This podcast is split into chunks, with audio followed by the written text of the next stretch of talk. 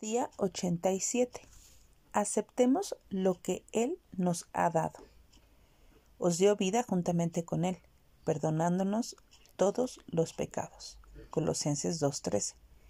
Cuando Jesús gritó desde la cruz, consumado es, en Juan 19.30, sabía lo que decía. El precio de nuestro pecado fue pagado por completo. No hay nada absolutamente que podamos agregar a la salvación. Él ya lo ha concedido. Y Cristo no solo perdonó nuestro pecado, sino que también nos ha bendecido con todos los beneficios de ser hijos amados.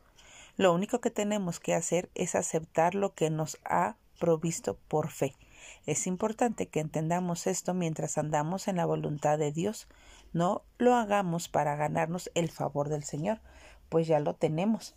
De igual modo, no hagamos para asegurar nuestro lugar en el cielo. Jesús ya hizo eso por nosotros.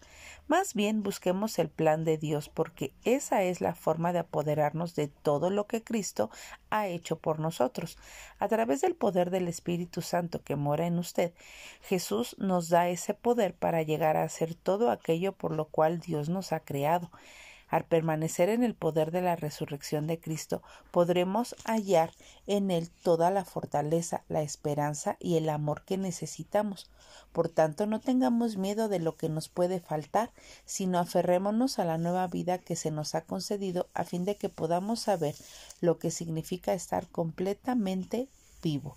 Así es que hoy démosle gracias al Señor por darnos la vida y por bendecirnos, y digámosle a Él que toda la gloria y toda la honra solo es para Él.